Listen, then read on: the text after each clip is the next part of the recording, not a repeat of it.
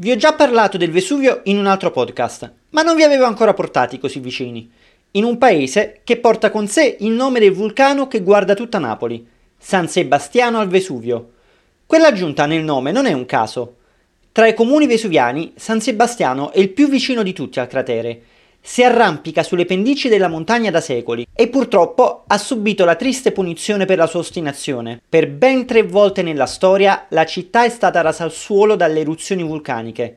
Pensavate che solo con la distruzione di Pompei il Vesuvio avesse sfogato la sua rabbia? E invece, fino all'ultima eruzione, nel 1944, il vulcano ha mostrato la sua potenza facendo sparire ben il 40% delle case di San Sebastiano, insieme a tanti terreni agricoli con anni di raccolti. Certo, l'ultima eruzione non ha niente a che vedere con quella catastrofica del 79 d.C. Ed infatti anche questa volta i cittadini di San Sebastiano si sono rimboccati le maniche e hanno ricostruito la città, che oggi è considerata il comune più elegante del Vesuviano, totalmente immerso nel Parco Nazionale del Vesuvio, di cui ospita la sede. D'altronde, come vi ho già detto, come si fa a rinunciare a tutti i preziosi frutti di questa terra, resa fertile e florida proprio grazie ai minerali del terreno vulcanico? Ed infatti, nella pizzeria dove vi porto in questa occasione, il proprietario non ha problemi a rifornirsi di materie prime nel raggio di pochi chilometri. Il ristorante Pizzeria Berceau si trova proprio di fronte al santuario dedicato al santo protettore del comune. Qui lavora il pizzaiolo Marco Saiello. La tecnica con cui prepara le sue pizze è quella del pulish.